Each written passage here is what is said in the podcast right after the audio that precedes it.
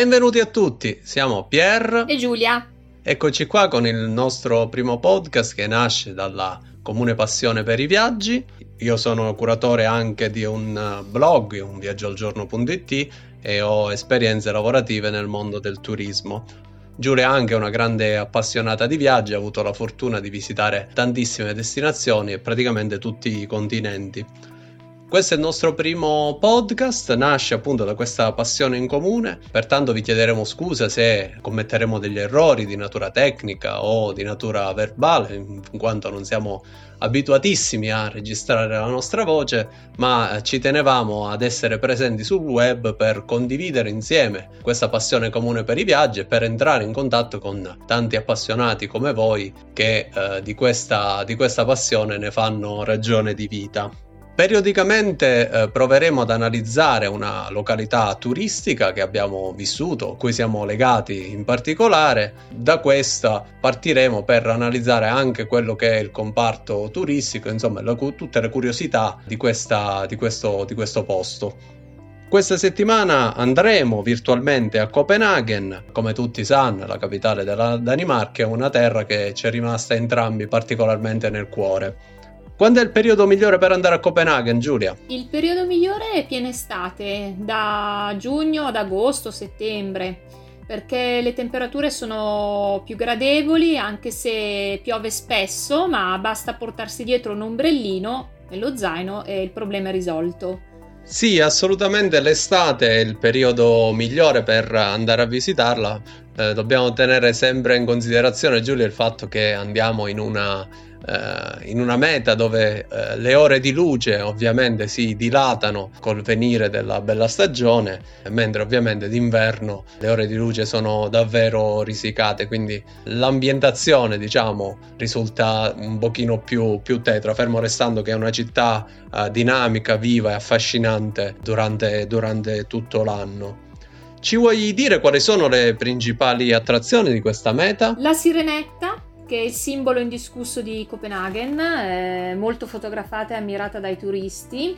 I giardini Tivoli, che è un famoso parco divertimenti con dei splendidi giardini e giostre e vari localini. La biblioteca reale. La biblioteca è mm, divisa in due, l'originale antico dal nuovo edificio che viene chiamato Diamante Nero per le lastre di marmo nere. La Opera House, che è il teatro d'opera più moderno al mondo che si trova su un'isoletta vista, Refen, uno street food all'aperto e la torre rotonda Rundetarn, una torre senza gradini, risalente al XVII secolo collocata nel centro di Copenaghen. Senza dimenticarci Giulia di Ströget e il palazzo di Christianborg, Cristiania che di fatto è considerato un quartiere parzialmente autogovernato, un ex eh, comune degli anni, degli anni 70 che è divenuta oggi un uh, micro stato uh, indipendente ed è ovviamente battutissimo dai tanti turisti che affollano le strade di Copenaghen. Sicuramente è un luogo che coccia un po' magari con la razionalità che ha questo, questa splendida terra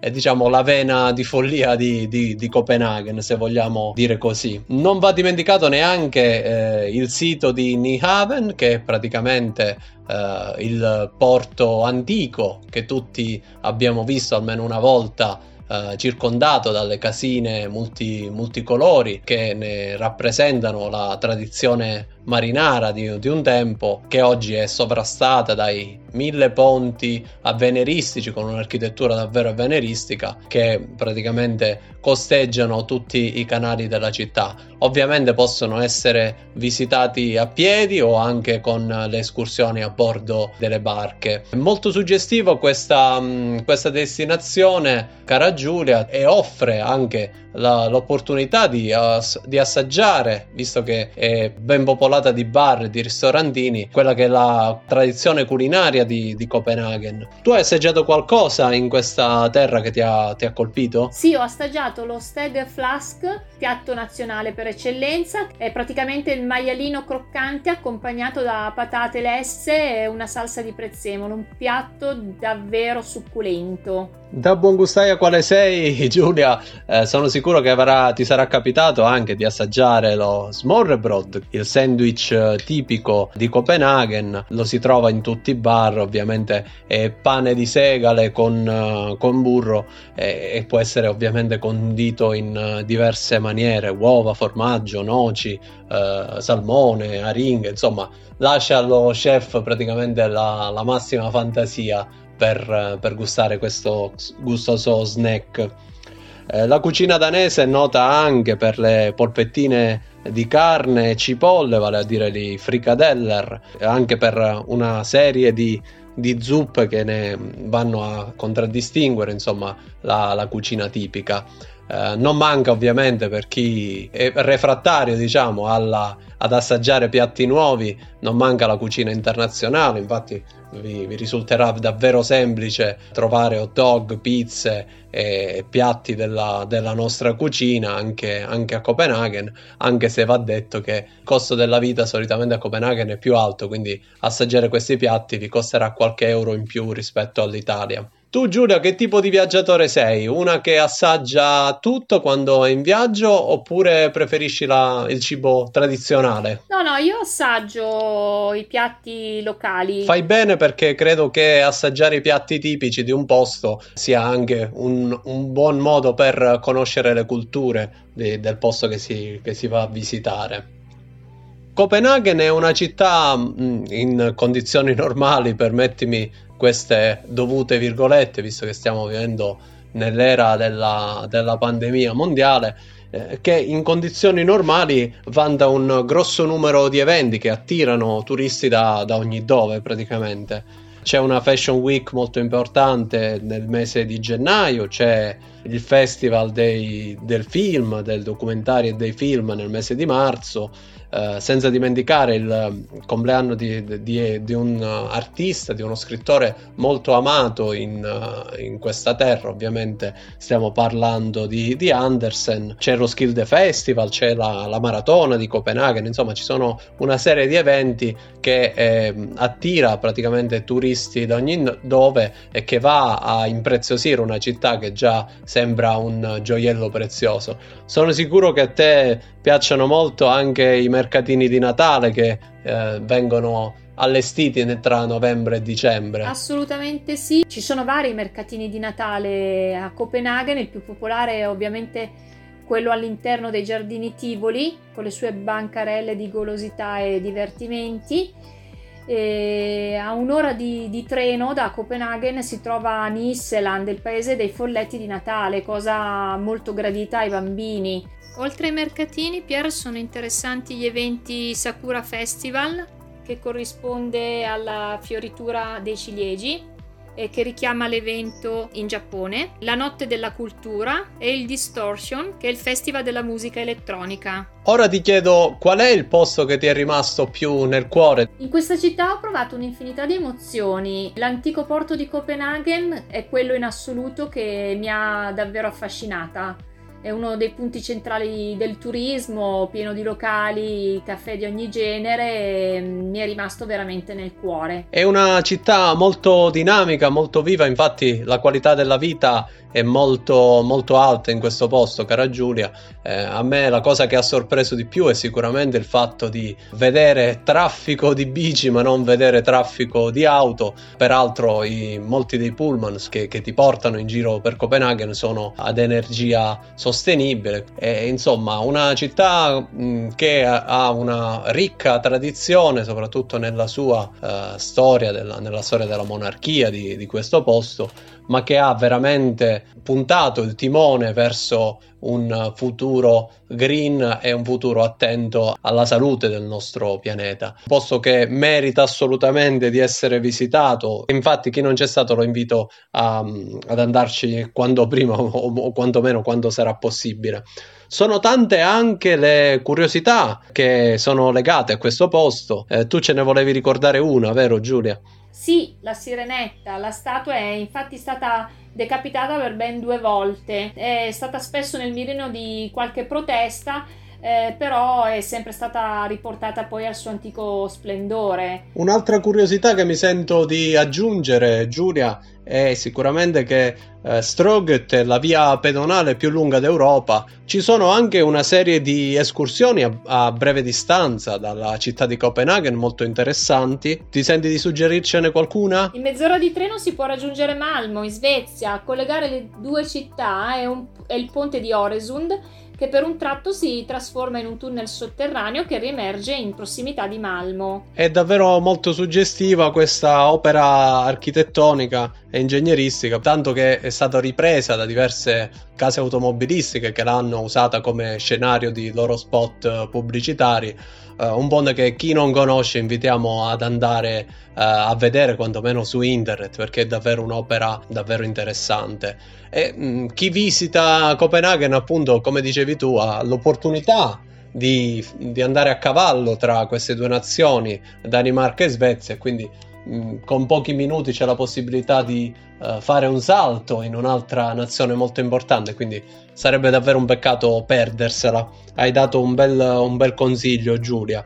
Io mi sento anche di consigliare a, a chi è appassionato del genere, eh, vale a dire um, dei castelli, la visita al castello di Frederiksborg, un castello davvero su- suggestivo che magari è meno uh, famoso rispetto ad altri, mi viene in mente quello ispirato alla Disney, o meglio, che la Disney sia ispirata a questo. Sì, quello che si trova a Fussen in Germania, ho capito benissimo. Però non ha nulla da, da invidiare neanche a un castello così bello. Frederiksborg è, un, um, è un'opera edificata dal re Federico II, re di Danimarca, che lo, lo edificò appunto nella cittadina di Hillerod e la usò appunto come, come sua residenza. La cosa molto suggestiva secondo me, il, al di là dello stile eh, rinascimentale e olandese, è il fatto che sia stato edificato appunto su alcune isole ehm, al centro di un lago e questo gli dà ovviamente una uh, maggiore, uh, un maggiore fashion, una maggiore particolarità, diciamo così. Pier, visto che mi parli di castelli, non possiamo dimenticarci neanche del castello di Kronborg a Helsinger, che è il castello di Amleto. Ci vogliono circa 45 minuti di auto da Copenaghen. Cara Giulia, proviamo a rendere questa nostra esperienza di podcast ancora più personale grazie all'aiuto di un'amica, si chiama Caterina, e vive a Copenaghen da diversi anni. Caterina, sei in linea? Sì, Pier, ciao Pier, ciao Giulia. Grazie per essere qui con noi. Ovviamente proviamo a dare un punto di vista da, da un insider, da una che vive la città praticamente tutti i giorni. Innanzitutto, Caterina, come, come, si vive a Copenaghen? Come ti stai trovando? La vita è tranquilla, felice direi. Oserei dire che da quando viviamo qui a Copenaghen, io e mio marito, siamo rilassati. Non è una vita frenetica, gli orari sono orari diversi, i negozi aprono alle 10, chiudono alle 6, sono tranquilli, hanno una, percezione dell'altro veramente diversa rispetto a noi. Eh, ti volevo chiedere anche, hai riscontrato qualche difficoltà di adattamento durante il tuo trasferimento a Copenaghen? Sì. Qual è stato il più, il più importante? La, la cosa più difficile da fare è imparare la lingua. Eh, lo immagino. La lingua, il danese, è una lingua direi quasi impossibile i danesi mi odieranno a questo punto, ma veramente non, non è facile impararlo. È, diciamo è una lingua che è un mix tra l'inglese ed il tedesco, e, però mangiano le parole. Ti senti di suggerire a chi ascolta questo nostro podcast uh, qualche luogo meno noto che magari uh, possono apprezzare, qualcuno magari fuori dalle, dalla maggior parte delle guide turistiche? Allora, Posti da visitare sicuramente fuori Copenaghen eh, e ci, vo- ci, vogliono un po' di ore per arrivarci. È Legoland a Billund, poi eh, c'è Dragor. Te le- allora te le dico così come si scrivono, così le, tutti capiscono. C'è Dragor che è il paesino dei pescatori è carinissimo, è piccolo, è un piccolo gioiello e sul porto ci sono dei posti, delle tavernette che praticamente è come se fossero delle pescherie nelle quali vai, cucinano il pesce e tu lo mangi lì sul porto ed è carinissimo, molto molto bello. C'è un posto che parecchie persone non conoscono che nei tour con le barche dei, dei quali avete parlato ne, eh, ne parlano ed è la chiesa del nostro Redentore dove c'è la torre con uh, le scale a chiocciola dove praticamente queste scale a chiocciola sopra al, all'estrema punta diventano sempre più strette, quindi c'entra una sola persona, suggestiva ma spaventosissima. Non consigliata per chi soffre di vertigini allora. Assolutamente no, no, no. Poi c'è uh, Norhaun e Suhaun, Nordhaven e Sudaven per Beh. gli italiani. che sono praticamente eh, dei posti m- moderni e quindi è la nuova Copenaghen quella. Uh, Nordhavnen è il porto uh, nuovo, quindi il porto del nord in realtà, e poi c'è Sjöhavn che è detta la piccola Venezia di Copenaghen, uh, tra virgolette. Poi c'è la torre del Parlamento, il Christiansborg Palace, c'è l'ingresso gratuito anche da lì si può vedere un po' della città di Copenaghen, i giardini della regina. E poi una cosa divertente da poter fare, il Camp Adventure, che è un po' fuori Copenaghen verso il sud ed è un cioè, dove c'è una torre di, di legno mm, sulla quale praticamente si sale sempre a piedi senza scale e uh, è impressionantissima perché arriva oltre gli alberi. Deve essere molto suggestiva, assolutamente. Sì, sì, è bello. E poi ci sono ovviamente tutte le attività da fare, uh, ci si lancia con la fune, tu, tante, tante altre cose.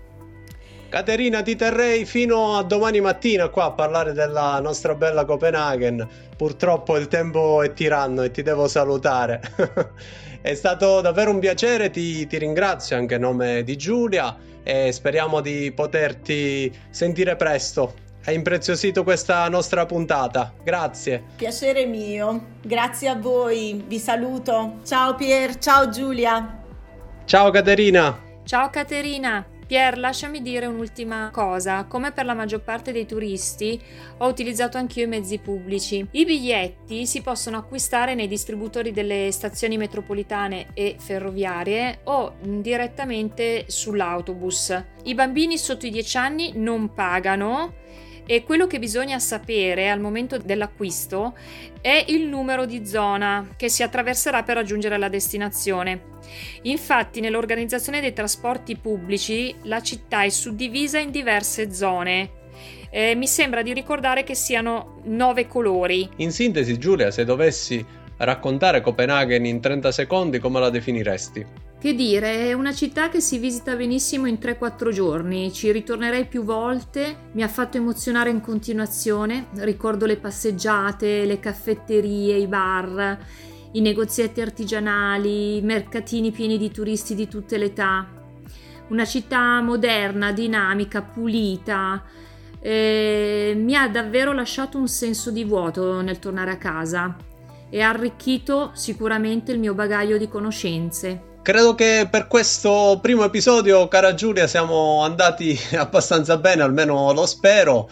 Eh, non ci resta che salutare chiunque ci, ci ascolta e eh, rimandarlo al, al, prossimo appuntamento dove ovviamente andremo a trattare una nuova destinazione proveremo anche insieme a chi ci ascolta ad interagire con chi ci ascolta per eh, trovare altri argomenti di spunto magari del, del, settore che noi amiamo tanto, quello turistico e mm, proveremo appunto a incuriosirli con, nella, nella nuova puntata. Chiunque volesse saperne di più su Copenaghen può farlo visitando uh, il, il, mio blog unviaggioalgiorno.it dove troveranno un articolo dettagliato, una galleria immagini, alcuni video, insomma potranno farsi un'idea e, e magari pianificare un, il prossimo viaggio in questa bellissima terra.